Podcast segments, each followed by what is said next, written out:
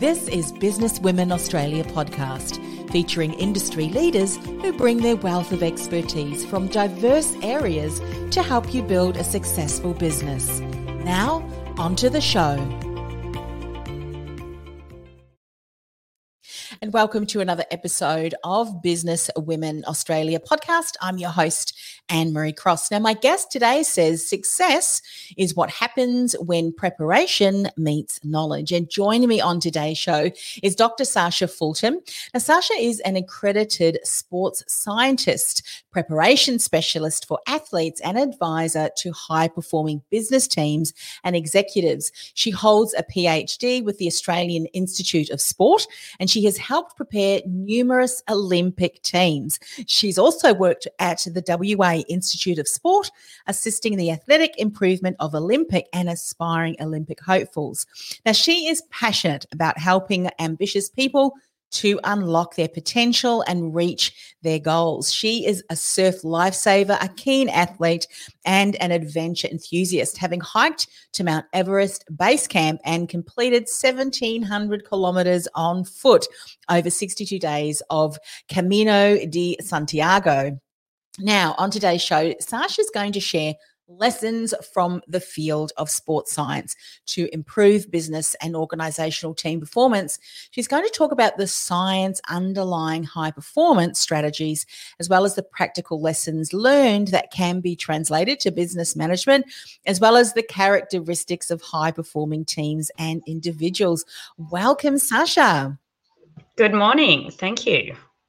You must be very busy at the moment. We've got a lot of uh, information and, and lots of exciting things happening in the world of the Olympic sports. Tell me, have you always been interested? It sounds from that introduction that even as a young child, you were always fascinated and involved with sports. Is that a correct assumption? Yeah, definitely. I think it was probably more the movement of the body. It was probably more um, interested in in this body that we've been blessed with and what it can do. Yes. So if all the, you know, if everything aligns, if we treat it correctly, if we apply the knowledge that we know of sports science, what can this body achieve?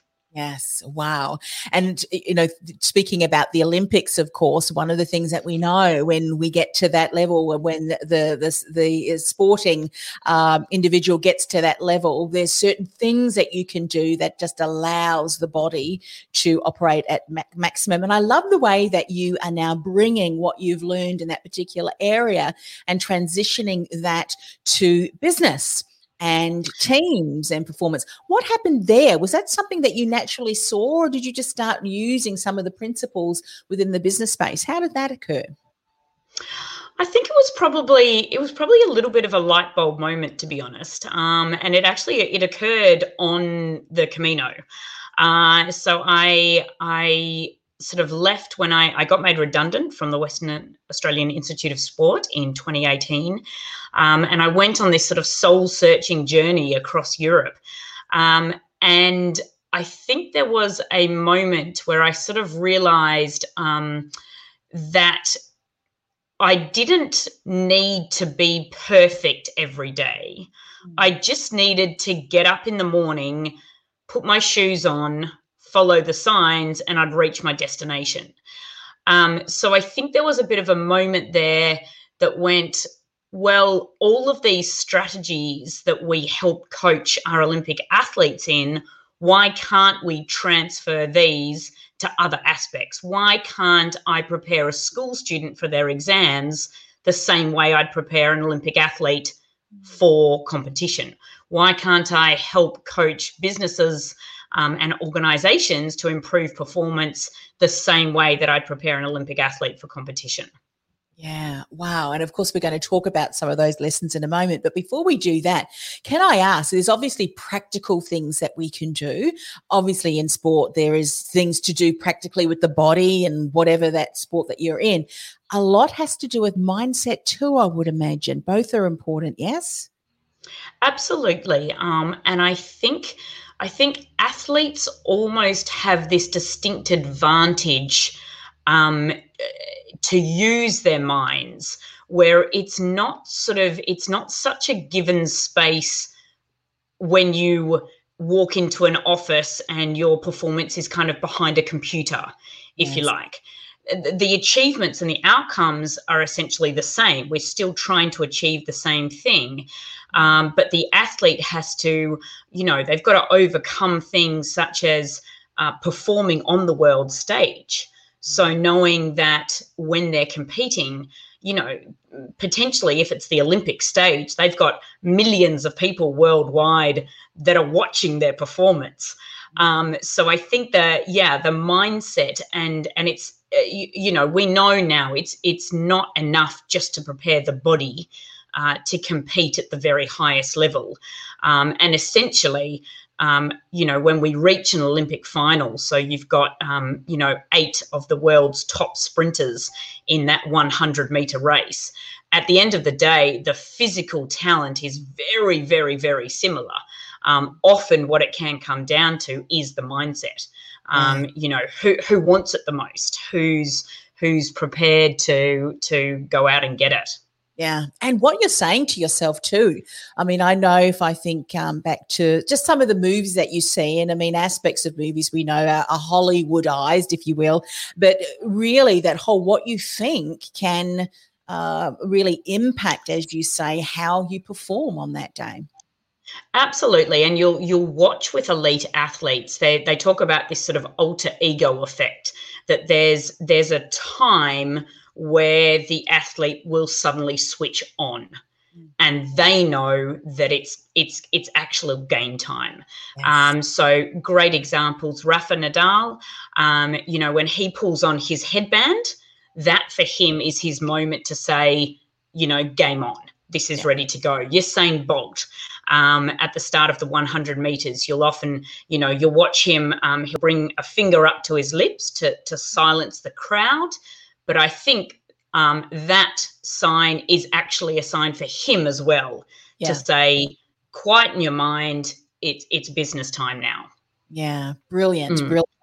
Well, though those in itself, I think, can be huge lessons from the sport, from sports, and and people who are doing that that we can bring into business. And as you've said, we don't really think about that so much in business. Yet, I think moving forward from what's happened in the world, you know, around the globe, we need to be much more mindful around what are we bringing with us into the workplace, into meetings and boardrooms when it comes to what we're thinking. And as we know, our, our thinking is impacted by emotions. All of that's so important. Not often we something that we talk about, but I think moving forward, very, very important what are some things that we can be mindful of to help us improve business and organizational team performance, Sasha?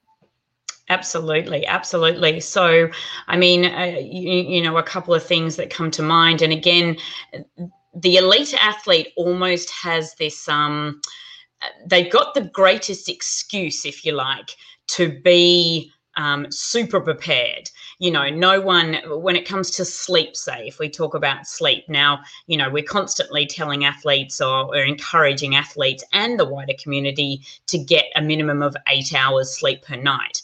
Mm-hmm. Um, and, and, if you like, you know, everyone knows how hard an athlete works, and so there's there's sort of every excuse for the athlete to get that solid eight hours. Whereas I don't know that that happens um, so much in business um, with people actually getting the amount of sleep they need. They need. Um, and then when you're coming into a boardroom, when you're having to make critical decisions about uh, team productivity or you know the next strategic sales move, um, you know sleep can be a, a, really defining factor on your clarity of thought. Um, how you interact with people around you, um, and how you're getting the best out of yourself. Yes. And decisions too, being able to um, make quick decisions by, you know, having all of the information, asking the right questions can be inhibited, if you will, if you're not getting the right sleep. And isn't it interesting that in the sporting arena, uh, the sports people are encouraged to get a lot of sleep, whereas often in the business world, not all the time, but with, in some instances, and i have just recently spoken to some people in the US, the people who were work really hard, work really long hours, stay, mm-hmm. they seem to be looked at and, and rewarded more in yep. comparison to those people that are actually taking time out and resting. And it sh- goes to show, science proves that rest is so important if you want to maximize performance. Absolutely. And and I, I want to say there's potentially a changing culture in the business world now. I think with this the younger generation coming in who are much more about balance and about life, not just about business. And so I think we are naturally seeing kind of a change there where it's okay to leave on time Yes. You know, it's not, you're not going to get a brownie point for staying at work for an extra two hours um, or, or going into work on a Sunday and negating time with family. Um, you, you, know, I think it is becoming more acceptable, but there's definitely, you know, for our elite athletes, we seem to, we sort of okay it even more so. They've mm. trained really hard, so therefore you know we'll we must ensure that they have a big meal um, they have a lot of sleep and we really look after them. Whereas yeah i think sometimes in business um, there's not that sort of um, there's not the same attention put on those really critical factors Yes. Something else that I'd love to get your opinion on as well. And I think this beautifully models across in the sporting arena and in, in business. And this is the whole concept of time. Now, if I think of my daughter, she is, is working with a coach. She is going into competition next year for uh, bodybuilding. And one of the things that she needs, needed to do every single day was work, walk either 20,000 or 30,000 steps. Anyway, a coach now has said, no, we need to decrease increase that. And she says, thank goodness, because it takes hours. Sure. And so in the athletic space, it's how many of this, how many of that, rather than time. Yes, in the business world, we we focus a lot on time, but performance is not necessarily time based, but rather how can you do things more effectively and efficiently within in time. Speak a bit about that because I think that's a huge shift in the business space. Absolutely. Oh, look, absolutely. Um, and I mean, it's really interesting. You you mentioned that. I literally just had an email from a client yesterday who I am training for a half Ironman, um, and her one of her questions. So I've sent through her program. Um, now, a half Ironman, for, for those of you who, who don't know what a half Ironman is, it's it's a triathlon. Um, it involves a 1.9 kilometer swim, um, a 90.1 kilometer bike ride, and a 21.1 kilometer uh, run. So, depending on your ability, it's going to take you know anywhere between five and seven hours to complete. Say. Um, now, the question that came from her was, well I, hold on I'm really worried because I don't have a five hour bike ride every weekend uh, mm. to complete. Um, I've given her, I think the maximum I've given her is a three hour bike ride. Um, and so my question back to her was, well, are we training you for a half Ironman or, or for a full Ironman? Um, because I think definitely uh, we can, you know, you can, time can get away from us, if you like, and we can do things too long. Um, so one thing in elite in the elite athlete space is overtraining um, and actually doing you, you know doing more than we need to do but of course, at the other end, we know also that, you know, we only get to touch in with athletes for a small period of time per day. So your daughter's coach doesn't have access to your daughter kind of 24 hours a day. So he needs to, he or she needs to be really strategic um, with what they do in the time that they do have have access. So, um, you know, definitely in sport, you know, we know that the body is not um, invincible. We know that injuries do happen. We know that burnout happens. Um, athletes, and we've seen it in swimming a lot. Um, a lot of uh, past Olympic athletes will talk about this sort of black line fever, um, mm. where you know mentally they're just so incredibly drained from the hours and hours of training we've put in. So I think over time um, in the sporting world, we are getting more strategic with how many sort of hours per day we have athletes dedicate to training. Um, whereas potentially in the business world, it's still a concept of more is better. Yeah. And what is interesting about that is because if I look at if you just see different people's styles, I know for me, I work in in spurts, if you will. Like mm-hmm. I'll for a full couple of hours, really full on, and then I need to take a break. Some days, depending, and, and this is where I think as individuals, we need to be very mindful and monitoring our energy. And, and you know, sometimes we feel like pushing through. The body's a good messenger and it'll be sh- sharing with mm. you where it's at. And if we continue to ignore it, the body will take things into its own hands and often Absolutely. with with um, an illness or some form to to stop you from um, continuing to to move forward. H- however, you know, in the business world, I think if we continue to measure and monitor everyone on the same, it's same factors like, well, you know, you have to be at work at eight hours and fill those complete eight hours. Whereas someone who is able to efficiently and effectively complete what they needed to do within five hours, why continue to push them for eight hours? You couldn't, you know, unnecessarily burn them out. Absolutely. Yeah. And that's, but you know, it's potentially where we've seen, um, I think, just a change almost in the last 18 months with COVID. Um, funnily enough, you know, I think I, I want to say that's one of the benefits that's come from COVID. So more and more employees uh, are, are realizing that one, they can effectively do their work from home, so they don't necessarily need to go into the office, which then cuts back on on travel time. Um, it sort of cuts back on all those chats around the coffee, the you know the coffee machine or the water fountain, um, and, and, and I think there probably is um, a realization that you know number one, um, you can be just of if you're efficient, if you're fresh, mm. if you're energized, if you're um, you know if your nutrition has been looked after, if you're well hydrated, if you've had a lot of sleep. Um, if you've been exercising, you've got more energy and you can be just as effective in that five hour space um, that you might have been in an eight hour space. Um, and if anything, you know, yourself being being at home, you get to work sort of hard and efficiently for a couple of hours. And then when the camera is turned off, you can really kind of relax and just be you. You can put your UGG boots on, or you oh, can, absolutely. you know, there's there's a classic, you know, there's been a sort of a classic um, um, uh, pictures on on social media and things of seeing, you know, the executive, you know, the executive director sitting in his suit, but actually underneath he's wearing his boxer shorts and his slippers because he hasn't, yeah. um, you know, he's just put the top half on for the Zoom meeting. Oh, um, mm. And it's interesting that you should say that because how many people realized that spending an hour and in some instances an hour and a half fighting traffic just to get to work can really deplete your energy, can't it? And so, because that no longer has been an issue for some people, mm. Whereas their commute to work and passing traffic may have been, you know, their child going up the stairs while they're going down the stairs, and then they're pretty much at work working, can realize, my goodness, I actually feel a lot more fresh than.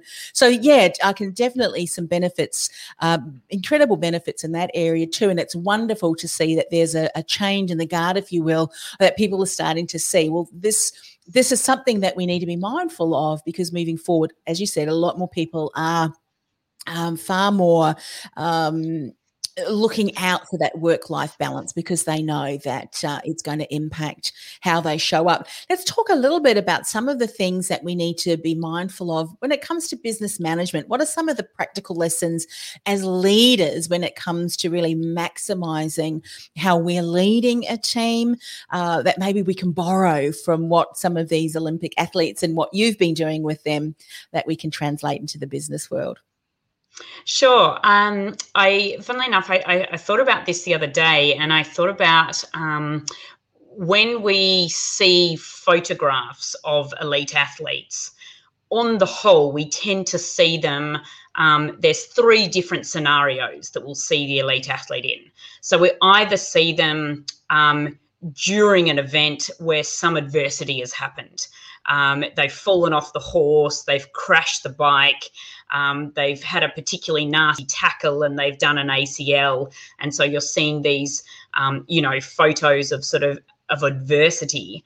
Yes. Um, then you've got moments of success. So we're very good at capturing moments of success. So the fist pump, you know, at the end of the race, or or standing atop of the medal dais. Um, and then three, uh, I think we see these really beautiful moments of pride. Um, and I think we've seen that a lot. Just um, so our our, to- our team for Tokyo, which is finally going ahead, you know, we're starting to, athletes are starting to be officially qualified. And I don't know if you've seen on social media, um, but they, they've created a, uh, um, an airline ticket. Mm-hmm. Uh, so it's, it's just a standard boarding pass for a plane, but it's you're going to the Olympic Games with the athlete's name on it. And I think, you know, so we're seeing a lot of photos of the athlete wearing the green and gold tracksuit. Um, you, you, know, they've got a flag. There's the Australian flag near, nearby with the emblem, um, and they've got this ticket with their name on it going to the Olympic Games. Um, so I think there's a few things in there, and and I mean we can unpack all three of them or one of them, um, but one of those in particular I think is that um, celebrating success, mm. uh, and I wonder I think athletes have a really unique opportunity to celebrate success, one, on a regular basis, and two, in its immediacy. So the minute the race is won, the arms are up in the air or, or you know the arms are, are out wide the minute the race is won there's the there's the big smile on the face or sometimes we'll see often uh, is uh, Djokovic some of the tennis players will throw themselves onto the ground um, to sort of and then that outpouring of emotion. Um, and I don't know that we always give employees that opportunity to do so in business. So, do we really celebrate those? And not just the big successes, but do we celebrate the really small successes along the way? Um, so I think that's definitely, uh, you know, something that we can take from elite athletes. Yes. And even individually, too, I, I, would imagine it's important. And I'm sure, eh, you know, the athletes are encouraged, even during training, if they're able to push past their best time, all of those little things are actually milestones, aren't they? And often as business, we will go from one project to another with, without congratulating or taking time to acknowledge. And I think it's important to do for other team members, but also for yourself too, because to rush from one project to another, and often we do do that, don't we? We're not acknowledging, yes. hey, this is what I've done. That's good, good. We're on the right track. It, I think it's important. Yeah, well, look, we know that, I mean, from a scientific perspective, um, there is a release of chemicals in the brain. Um, so when we've achieved something that makes us feel good, there's a release of dopamine. Um, and it's been, you know, well proved that if we can acknowledge that, we get a greater release. Um, and once you've had that release, it feels really good, you know, so you kind of want more of it. Um, so then you're more likely to start um, behaving in a way that is going to, um, you know, release that chemical again, if you yeah. like. Yeah. Something um, that I do want to talk, I was going to ask you, um, I, uh, uh, I, would love to touch on, well, what happens in the moments where something does happen because um, a there's often disappointment in ourselves as well but in the athletic world you have that whole area of other people weighing into things from the media. And in some instances you know you have to learn to switch off. I'm sure that's an area that a lot of those athletes are supported in. The reason i want to share talk a little bit more about that in the business sense as well is yes it's great to celebrate and and and really you know high five for the achievements. And it's also important to to again acknowledge the areas where we may have failed but not look at it as a, a real a, a, it's an opportunity for growth if you will.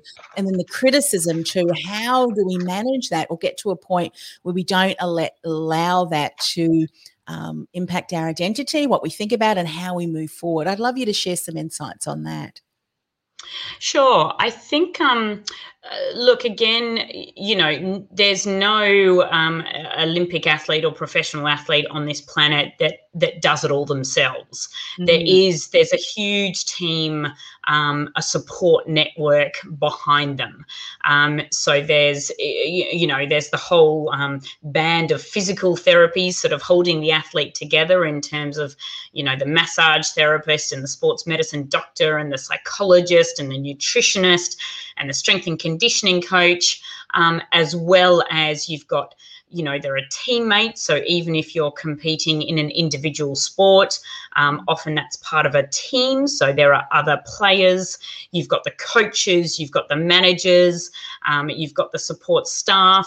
So there really is um, there's a huge band um, of people behind you. And and you've got um, I, I, guess you've sort of you've got the opportunity then to excel in all of these all of these mm-hmm. areas um, so the nutritionist is is constantly working on you to make sure that when you go into an event, you've got maximal energy levels, um, and when you recover from an event, you're recovering as fast as possible by eating foods that are going to kind of induce recovery.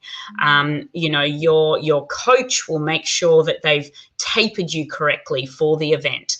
So when you're coming into, again, I sort of possibly get the sense that in business, in the lead up to a big event, um, potentially businesses just work harder and harder and harder. Whereas we can't do that with an athlete. Um, there's there's what we call a taper, where we keep the intensity high, but we drop the volume off. So if if you like, it would be the number of work hours per day gets less, so the athlete can be as fresh as possible for the big event.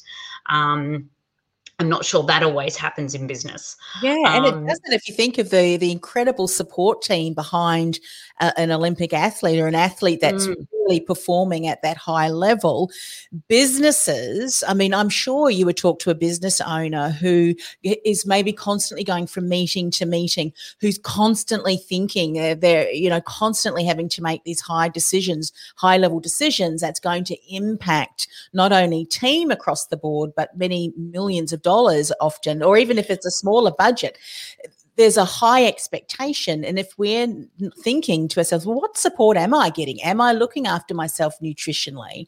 Do I know what what foods are going to, to really help me maximize my output? input and output. We've, we've heard of that term before. I mean, I'm just thinking, my goodness, I don't think as business owners or, or people in the, the business space are probably even considering what sort of support am I getting and where may I be missing out? You know, we are, and we've heard that saying, we are we are as strong as our weakest link. What if Absolutely. the weak link is that you're not getting enough sleep or you're actually eating the wrong foods or, you know, whatever it, it is. And if we don't get the kind of the support of someone who can see that from, you know, the externally, then we may not ever put into place any strategy to be able to help us grow in that particular area. Yes. Absolutely, and I think what what happens kind of as a result of that is um, athletes. You know, we talk about athletes as being very good; they have high resilience. Mm. Um, and, and, it's a it's a very sort of it's a popular term, if you like, um, and it's interesting just to unpack resilience itself and work out well what is resilience and how do you build resilience. I mean, you could look at a um, you could look at a rugby player and say, well, it's pretty easy to see how they build resilience because they get pummeled into the ground and then they have to stand back up again and go again. And surely, if you do that a hundred times in a match, you build resilience. Um, now, that's a very physical way of building resilience, um, but how do you have the opportunity to build resilience as a team member? Um, and I guess one thing, eh, you know, that athletes do do well is having that recovery space as well. So yes. once there's been, um, you know, a hard training session or a hard block of training or a big competition, we're always very conscious of making sure that the athlete has time out and i think it's really it's it's in that time out where you get the opportunity to reflect on what you've achieved um, to prepare yourself to, for what's to come. That's where you can build resilience and that's where businesses can build resilience. Um, whereas if we're like we do very well if we're just constantly moving from project to project um, and we're not really giving ourselves that that boundary or that time to just sit and and reflect and and build and even if it means that there's a period of not achieving mm. for for a couple of days or for a week i think we'll often find that that's going to help productivity um, mm. and performance in the long run yeah. And I'd imagine when you are working with an athlete that uh, maybe they had, you know, there was a competition or, or there may have been an injury um, they don't just say to that athlete, well, get a good night's rest and we'll see you tomorrow. There are plans, there are stages to really help. Now, if we look at that as the business in the business world, and if a team member or, or a team has been working on a project that did not necessarily have the outcome that we wanted, rather than going in there and berating people, not that they would, but you know, you would yeah. encourage them to step back. What went, what, what was missing? What can we do better? And helping them learn and identify. I think even in that process, that helps build resilience, doesn't it? Because we can use that approach when we're, you know, maybe experiencing other challenges in the workplace. Yes. Yeah, definitely. And and again, I think that's um, you know, that is where sport, so that whole um, you know, kind of overcoming adversity, if you will. Um, and it's uh, you know, you'll see it a hot topic um sort of in in Australia at the moment with AFL teams. Um, and we they're constantly they're being questioned as to when the best player, you know, when that best player is going to get back on the field.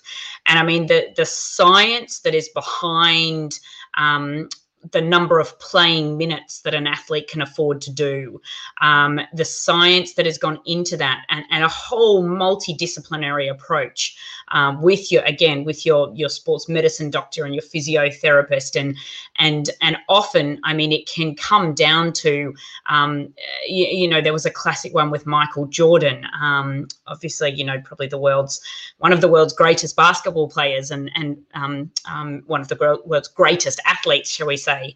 Um, and, and I mean, often for him, it was how many playing minutes can we afford? We want him for the whole time. We want him on the on the court for the whole time, but we can't, especially if he's carrying a little bit of a niggle. We know that we can't afford to do that. So, how are we going to be strategic? Um, um, you know, when are we going to have him on the court, and when are we going to make that really hard decision to pull him off the court? Um, even if he's saying, I'm fine, I'm good to go. But if we've got the science behind us to say, we calculated five and a half minutes of playtime and we're at five and a half minutes yeah. you, you know it, it's time to back off whereas again i think in business there'd be that because there's not the physical body that's actually on the line there'd be that tendency to push through yes. um, even though the mind itself is is is is something that still needs you know fine oh, tuning oh, and and you know yeah. Um, to be well looked after. Uh, i was speaking to someone and um, i think it was today that uh, someone mentioned that that you know when you're thinking about just the thoughts and concern anxiety and so forth a lot of that mental activity can be draining can absolutely be draining. And similarly, when you're making decisions, your brain, and I don't know this if you've got any this kind of uh, stats behind that, but just thinking, the brain uses energy, doesn't it, to do to do to do those thoughts, and uh, we it does continue to ask the brain to continue operating at the highest level possible without rest and without absolutely and watering the brain, if you will, you know. Definitely, but I, I think, and I think, oh, uh, sorry. No, no, I was going to say hydrating, not watering the brain. Yes, watering, hydrating the brain. Absolutely. Yeah. Um, um, oh, there's so much there just in that one point. But uh, you know, one thing that comes to mind um, automatically for me, you'll you'll often hear an athlete at the end of a competition say that they don't remember what just happened. Um, I, I, you know, I'm thinking um, specifically of Cate Campbell, our, our, Olympic swimmer. Now, she broke the world record. She's broken the world record in the 100 meter freestyle um, on, a, on a few different occasions. But this one particular race, you know, she her first response was, "Wow, I can't believe I just did that. I can't really remember the race."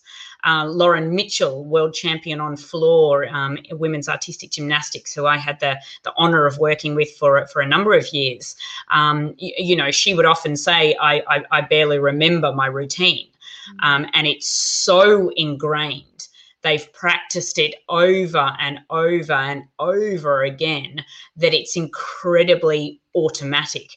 Um, and I think sometimes, so you could take a world record has just been broken, but there's barely any mental output that's happened. Mm. Because for the body, for the mind, it's just another day in the office, if you like. It's just what I've been trained to do. And sure, the stars have aligned and everything's come together, and the preparation has been absolutely perfect.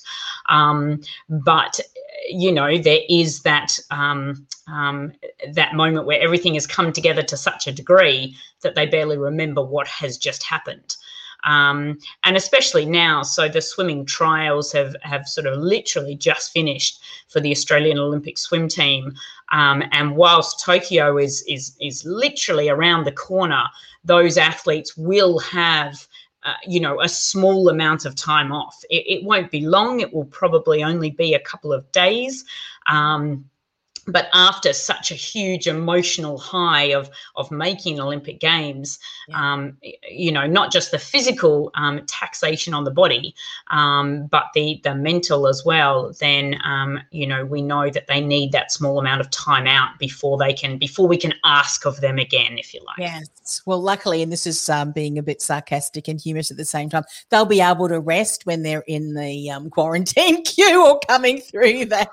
Oh goodness and that's a whole other pressure as well. But I'm sure they would have been um, prepared for for that. Um, I know that um, we're just about at the end of our conversation. I've loved speaking uh, with you today, and I know we've only just scratched the surface, but I'm certain have uh, piqued the interest of people. So I will, in a moment, uh, Sasha, get you to share how people can find out more. But when we're talking about the characteristics of high performing teams and individuals, let's just list what would you say are the top three, if you can narrow this down to the top three characteristics of a high performing team that as leaders we should be looking at really instilling and, and building in, in our teams? Yeah, I think you can. Um, I think you can categorize this into into sort of three categories, um, and I've got I, have put four points under each of each category. Yes. So I think there's um, first category would be considered building. So being able to utilize diversity in your team you know, especially when we're talking about team sports, we're not always looking for the fastest athlete. We're not always looking for the strongest athlete. We're not looking for the, the, the world's best athletes to come into one team. We're looking for what that one individual can deliver um, you know, to a team. Um, improving systems, practicing continuous learning, and having clear goals um, are another three things that um, I, I, see sort of on a daily basis with the athletic world, um, and wonder whether businesses can take those forward as well. Then I think you have uh, bridging. So, one point I've got down here is managing stakeholders. Uh, now, again, when it comes to especially professional sport, you know, it's not just about the, the, the team and the, the sports medicine team behind them, there's also sponsors, um, and they need to be sort of managed effectively um, with the input that they have to athletes, uh, creating purposes, um, you know, really creating a purpose for your team. So, what is the end goal? Um, managing work and deadlines. Um, and I've got down here again celebrating success together um, and recognizing contributions that everyone has made. Because very rarely does one individual achieve. Um, you, you, know, it's it's all about the the team that they have behind them. Um, and then lastly, I've got down is buffering. So I think that ability to to kind of build trust. Uh, communicate clearly, respect each other, um, you know, are, vital points um, that, again, you see very clearly on the sporting field share leadership, being agile, um, and having those very defined roles and responsibilities. Um, I'll tell you a super quick story. Um, the one that just springs to mind, which actually doesn't come from the sporting sense at all, but it was President Obama visited NASA, uh, mm. the space station. This is a, a, a, true story.